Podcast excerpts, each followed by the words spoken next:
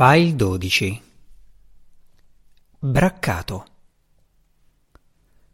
Che cos'è? chiese Cruccio spostandosi prudentemente dietro le pieghe del mantello color verde foresta di Colomba.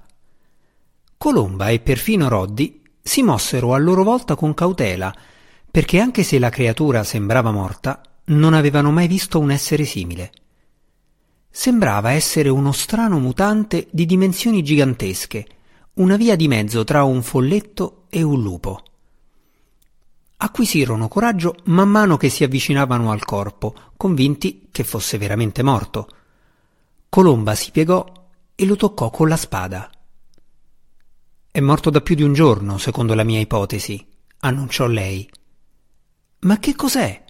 chiese di nuovo Cruccio. Colomba esaminò da vicino le strane articolazioni della creatura. Lei notò inoltre le molte ferite inflitte all'essere, lacerazioni, come quelle provocate dai graffi di un grande felino. Un mutante di forma, ipotizzò Gabriel, tenendo d'occhio il limitare della zona rocciosa. Colomba annuì. Ucciso a metà dell'opera. Non ho mai sentito parlare di maghi folletti, protestò Roddy. Oh sì, iniziò Cruccio lisciandosi le maniche della tunica di morbida stoffa. Naturalmente c'era Sudicione lo scapestrato, finto arcimago che. Un fischio dall'alto sopra di loro interruppe il nano. Sulla cengia si ergeva Kellindil, l'arciere elfo che agitava le braccia.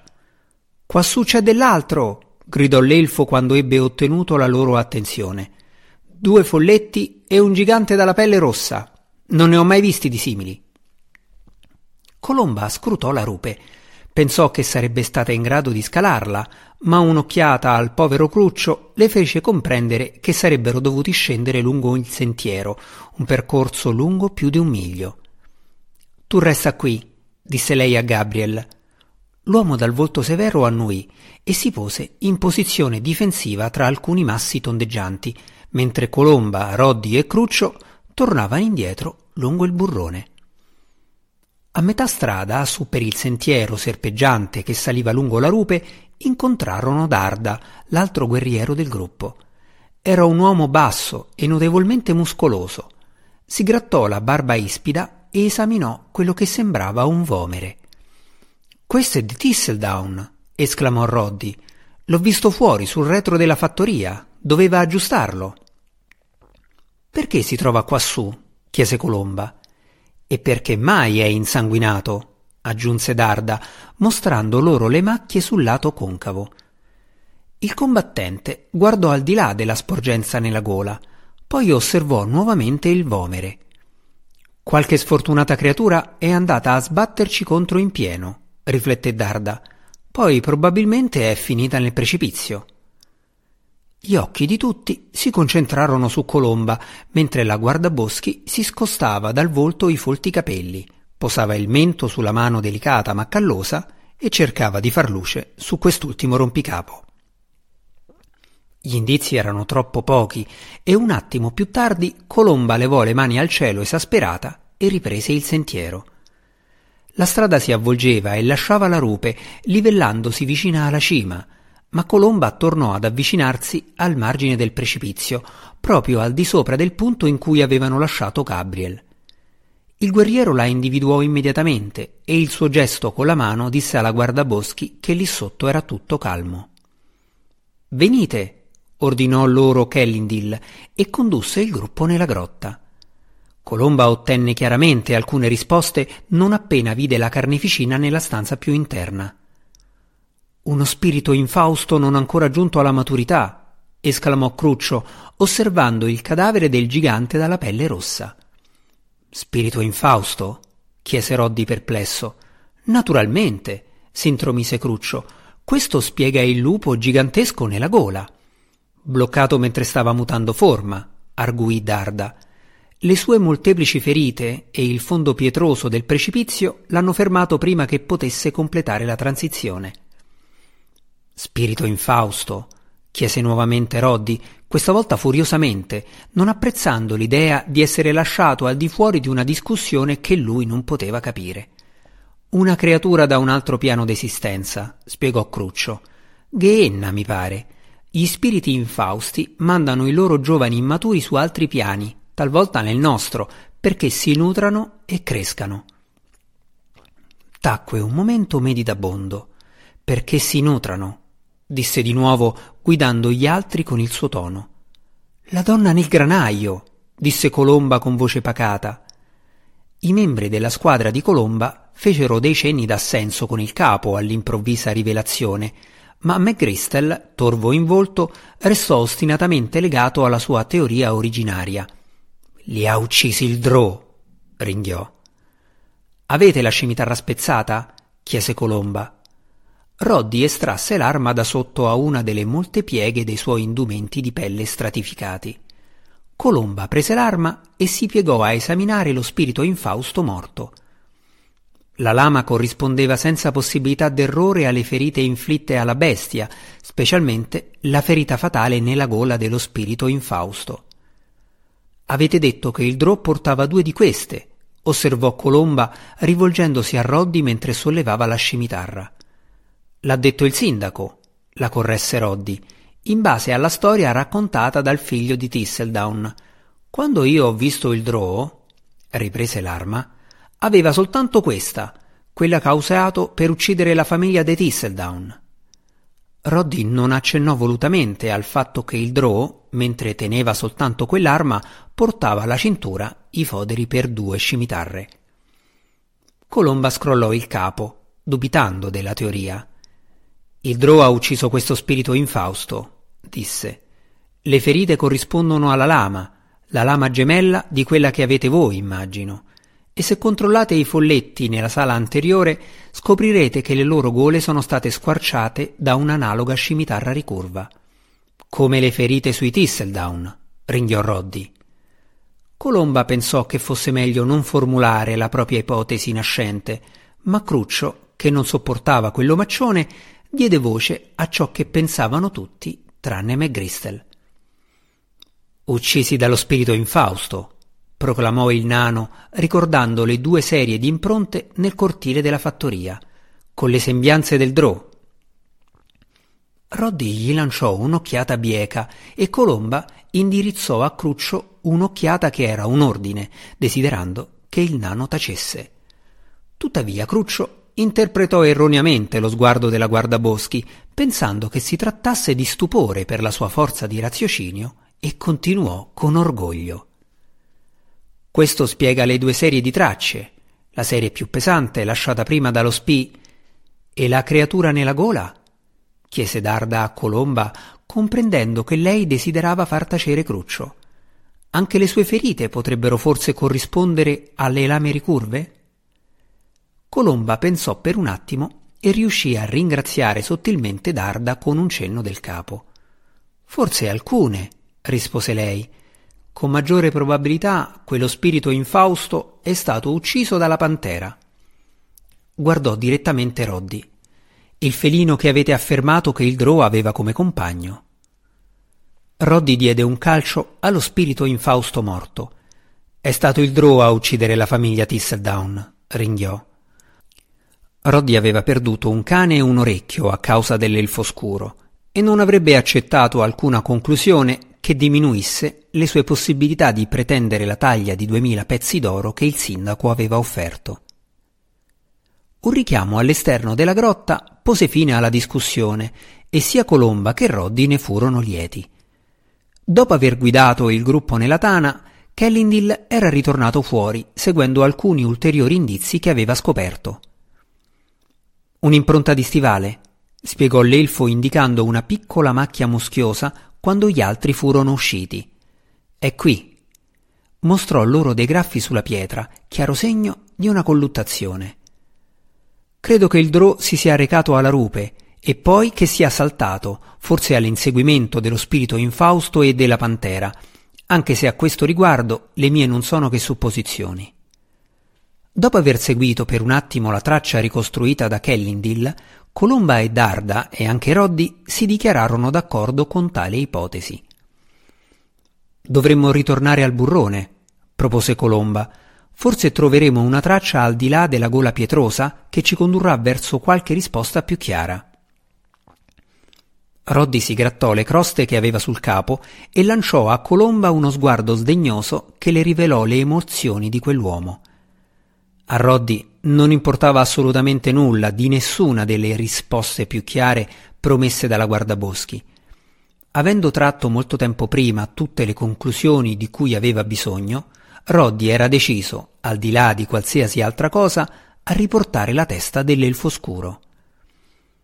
Colomba Mano di Falco non era così sicura dell'identità dell'assassino. Restavano molte domande sia per la guardaboschi che per gli altri membri della sua squadra. Perché il drone non aveva ucciso i bambini Tisseldown quando si erano incontrati sulle montagne in precedenza? Se la storia che Connor aveva raccontato al sindaco era vera, allora perché il Drow aveva restituito l'arma al ragazzo? Colomba era fermamente convinta che fosse stato lo spirito infausto, e non il Drow, a massacrare la famiglia Tisseldown. Ma perché il Drow, a quanto pareva, si era messo alla ricerca del covo dello spirito infausto? Il Drow era forse in combutta con gli spiriti infausti? Un'alleanza che si era rapidamente inasprita? Fatto ancora più intrigante per la guardaboschi, il cui credo era quello di proteggere i civili in una guerra perpetua tra le razze buone e i mostri, il Drow aveva forse cercato lo spirito infausto per vendicare il massacro alla fattoria? Colomba sospettava che quest'ultima fosse la verità, ma non riusciva a capire le motivazioni del Drow. Lo spirito infausto, uccidendo la famiglia, aveva forse messo sul chi vive Maldobar rovinando perciò una razzia progettata dai Drow? Ancora una volta, i pezzi non corrispondevano correttamente. Se gli elfi scuri progettavano di razziare Maldobar, allora certamente nessuno di loro si sarebbe rivelato prima del tempo. Qualcosa all'interno di Colomba le disse che quest'unico Drow aveva agito da solo, si era messo in moto per vendicare gli agricoltori massacrati. Lei allontanò l'idea con una scrollata di spalle, pensando potesse essere uno scherzo del suo ottimismo, e ricordò a se stessa che gli elfi scuri erano raramente noti per simili azioni, più degne di un guardaboschi. Quando i cinque giunsero alla fine allo stretto sentiero e ritornarono in presenza del cadavere più grande, Gabriel aveva già trovato la traccia che si dirigeva nel folto delle montagne erano evidenti due serie di tracce, quelle del Drò e quelle più fresche appartenenti a un gigante, una creatura bipede, possibilmente un terzo spirito infausto. Che cosa è successo alla pantera? chiese Cruccio che iniziava a sentirsi un po' sopraffatto dalla sua prima spedizione sul campo dopo molti anni. Colomba rise forte e scrollò il capo impotente. Ogni risposta sembrava portare molte altre domande. Drist continuava a muoversi di notte, fuggendo come aveva fatto per molti anni da un'altra triste realtà. Non aveva ucciso gli agricoltori, in effetti li aveva salvati dalla banda di Gnoll, ma ormai erano morti. Drist non poteva sfuggire a quel fatto. Era entrato nelle loro vite, decisamente per propria volontà, e ora essi erano morti. La seconda notte, dopo il suo incontro con il gigante della collina, Drist vide un distante fuoco d'accampamento giù in lontananza, in fondo ai serpeggianti sentieri montani, in direzione della tana degli spiriti infausti. Sapendo che questa immagine non era una semplice coincidenza, il Drò chiamò Gwenvivar al suo fianco, poi mandò la pantera a dare un'occhiata più da vicino. Instancabilmente il grande felino corse la sua forma nera e affusolata era invisibile nelle tenebre notturne mentre copriva rapidamente la distanza che la separava dall'accampamento. Colomba e Gabriel riposarono facilmente accanto al fuoco del bivacco, divertiti dai comportamenti continuamente ridicoli di Cruccio che si affaccendava a pulire il suo morbido farsetto con una spazzola rigida, brontolando in continuazione. Roddy si teneva sulle sue dalla parte opposta, chiuso al sicuro in una nicchia tra un albero caduto e una grande roccia, con il cane accoccolato ai suoi piedi. Oh, che fastidio questo sporco! Brontolava Fred. Mai, mai riuscirò a far tornare pulito questo completo. Dovrò comprarne uno di nuovo. Guardò Colomba che stava cercando inutilmente di mantenere un'espressione seria. Ridete pure se volete, signora Mano di Falco, la rimproverò il nano. Il prezzo uscirà dalla vostra borsa, non dubitatene. È un giorno triste quello in cui si devono acquistare fronzoli per un nano, osservò Gabriel, e alle sue parole Colomba scoppiò a ridere. Ridete pure, ripeté Fred, e strofinò più forte con la spazzola, praticando un foro sull'indumento. Accidenti, maledizione! imprecò. Poi gettò a terra la spazzola. Chiudete il becco, borbottò Roddy contro di loro, annullando l'allegria. Volete che il ci piombi addosso? L'occhiataccia successiva di Gabriel fu intransigente, ma Colomba si rese conto che il consiglio del Montanaro, benché dato rozzamente, era appropriato. Riposiamo, Gabriel, disse la guardaboschi al suo compagno di combattimenti. Darda e Kellindil torneranno presto e verrà il nostro turno di sorveglianza. Immagino che la strada di domani non sarà meno faticosa. Guardò Cruccio e ammiccò, e non meno sporca di quella di oggi. Gabriel scrollò le spalle, si mise la pipa in bocca e intrecciò le mani dietro alla testa. Questa era la vita che piaceva a lui e a tutti i suoi compagni avventurosi, accamparsi sotto le stelle con il canto del vento della montagna negli orecchi. Cruccio, tuttavia, si agitava e rigirava sul duro terreno, brontolando e bofonchiando, passando da una posizione scomoda all'altra. Non occorreva che Gabriel guardasse Colomba per sapere che lei condivideva il suo sorriso. Né era necessario che guardasse Roddy per sapere che il montanaro era furente per il continuo rumore. Indubbiamente quel chiasso sembrava trascurabile agli orecchi di un nano che viveva in città, ma risuonava cospicuamente a quelli più abituati alla strada. Un fischio dall'oscurità risuonò contemporaneamente al fatto che il cane di Roddy rizzasse il pelo e ringhiasse. Colomba e Gabriel si alzarono e si portarono in un secondo su un lato dell'accampamento, spostandosi al limite della luce del fuoco in direzione del grido di Darda. Allo stesso modo Roddy, tirandosi dietro il cane, scivolò intorno alla grande roccia, fuori dalla luce diretta, in modo che i loro occhi potessero adattarsi alle tenebre. Cruccio, troppo impegnato nel proprio sconforto, alla fine notò i movimenti. Cosa? Chiese il nano con curiosità. Cosa? Dopo una conversazione breve e sussurrata con Darda, Colomba e Gabriel si divisero, girando intorno all'accampamento in direzioni opposte per garantire l'integrità del perimetro. L'albero! giunse un basso sussurro e Colomba si acquattò. In un attimo individuò Roddy, astutamente nascosto tra la roccia e alcuni arbusti. Anche l'omaccione aveva pronte le armi e l'altra sua mano teneva stretto il muso del cane per zittire l'animale. Colomba seguì il cenno del capo di Roddy verso i grandi rami di un olmo solitario. Inizialmente la guardaboschi non poté distinguere nulla di insolito tra i rami frondosi, ma poi notò il bagliore giallo di due occhi felini. La pantera del Drò, sussurrò Colomba Rod annuì, confermando. Rimasero seduti assolutamente immobili a osservare, sapendo che il minimo movimento avrebbe potuto mettere in stato d'allarme il felino. Qualche secondo più tardi Gabriel si unì a loro, acquattandosi silenziosamente e seguendo i loro occhi fino allo stesso punto più scuro dell'olmo. Tutti e tre compresero che il tempo era loro alleato, Già in quel momento Darda e Kellindil stavano indubbiamente portandosi in posizione. La loro trappola avrebbe sicuramente preso Gwenvivar, ma un attimo dopo il nano uscì rumorosamente dall'accampamento, andando direttamente a inciampare addosso a Roddy.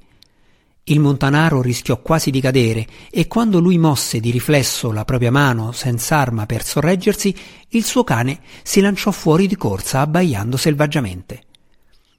Come una freccia dall'asta nera, la pantera guizzò dall'albero e volò via nella notte. Tuttavia la fortuna non era dalla parte di Gwenvivar, perché passò direttamente davanti al punto in cui si trovava Kellindil e l'arciere elfo dalla vista acuta la vide chiaramente. Kellindil udì l'abbaiare e le grida in lontananza nell'accampamento, ma non aveva modo di sapere che cosa fosse successo. Qualsiasi esitazione potesse avere l'elfo, tuttavia, venne rapidamente dissipata quando una voce gridò con chiarezza. Uccidete quell'animale assassino! gridò Roddy. Poi, pensando che la pantera o il suo compagno Drow avessero attaccato l'accampamento, Kellindil scoccò la sua freccia. Il dardo incantato affondò profondamente nel fianco di Gwenvivar mentre la pantera passava di corsa. Poi giunse il grido di Colomba che rimproverava Roddy. No! gridò la guardaboschi. La pantera non ha fatto nulla per meritare la nostra ira. Kellindil corse sulle tracce della pantera. Con i suoi sensibili occhi d'elfo che vedevano nello spettro infrarosso, notò chiaramente il colore del sangue che punteggiava la zona in cui la pantera era stata colpita e che si trascinava lontano dall'accampamento. Colombe e gli altri gli furono accanto un attimo dopo. I lineamenti d'elfo di Kellindil, sempre affilati e belli, parvero spigolosi mentre il suo sguardo furioso si posava su Roddy. Avete fuorviato il mio colpo, McGristel, disse furioso. Seguendo le vostre parole ho colpito una creatura che non meritava una freccia. Vi metto in guardia una volta per tutte di non farlo mai più. Dopo un ultimo sguardo furioso per dimostrare al montanaro che cosa significasse con quelle parole, Kellendil si allontanò a lunghi passi seguendo la traccia insanguinata. Fiamme furibonde si addensarono nell'animo di Roddy, ma lui le sublimò, comprendendo che si trovava da solo contro il formidabile quartetto e l'impeccabile nano. Tuttavia Roddy posò il proprio sguardo su Cruccio, sapendo che nessuno degli altri poteva contrastarlo nel suo giudizio. Tenete a freno la lingua quando il pericolo si avvicina, ringhiò Roddy, e tenete i vostri stivali puzzolenti giù dalla mia schiena. Cruccio si guardò intorno con incredulità, mentre il gruppo iniziava a mettersi sui passi di Kellindil. Puzzolenti? chiese il nano a voce alta. Abbassò lo sguardo ferito sui suoi stivali perfettamente lucidati. Puzzolenti! disse a Colomba che si fermò per porgergli un sorriso di consolazione. Sarebbe più opportuno dire che sono stati sporcati dalla schiena di quell'individuo. Gwenvivar tornò zoppicando da Drist subito dopo che i primi raggi dell'alba penetrarono tra le montagne a oriente. Drist scrollò il capo impotente, quasi privo di sorpresa di fronte alla freccia che spuntava dal fianco di Gwenvivar. Con riluttanza, ma sapendo che si trattava di una saggia decisione, Drist estrasse il pugnale che aveva preso allo sveltelfo e praticò un'incisione, liberando la freccia. Gwenvivar ringhiò piano nel corso della procedura, ma rimase immobile e non oppose resistenza. Poi Drist, pur volendo tenere Gwenvivar al proprio fianco, consentì alla pantera di ritornare nella sua dimora astrale, dove la ferita sarebbe guarita più rapidamente. La freccia aveva rivelato al Drò tutto ciò che aveva bisogno di conoscere sui suoi inseguitori e Drist pensò che avrebbe avuto bisogno della pantera fin troppo presto. Salì su un affioramento roccioso e sbirciò attraverso la crescente luminosità verso i sentieri posti più in basso, verso l'avvicinamento previsto di un altro nemico. Naturalmente non vide nulla. Anche ferita, Gwenvivar aveva facilmente distanziato gli inseguitori e per un uomo o un essere simile l'accampamento era a molte ore di viaggio.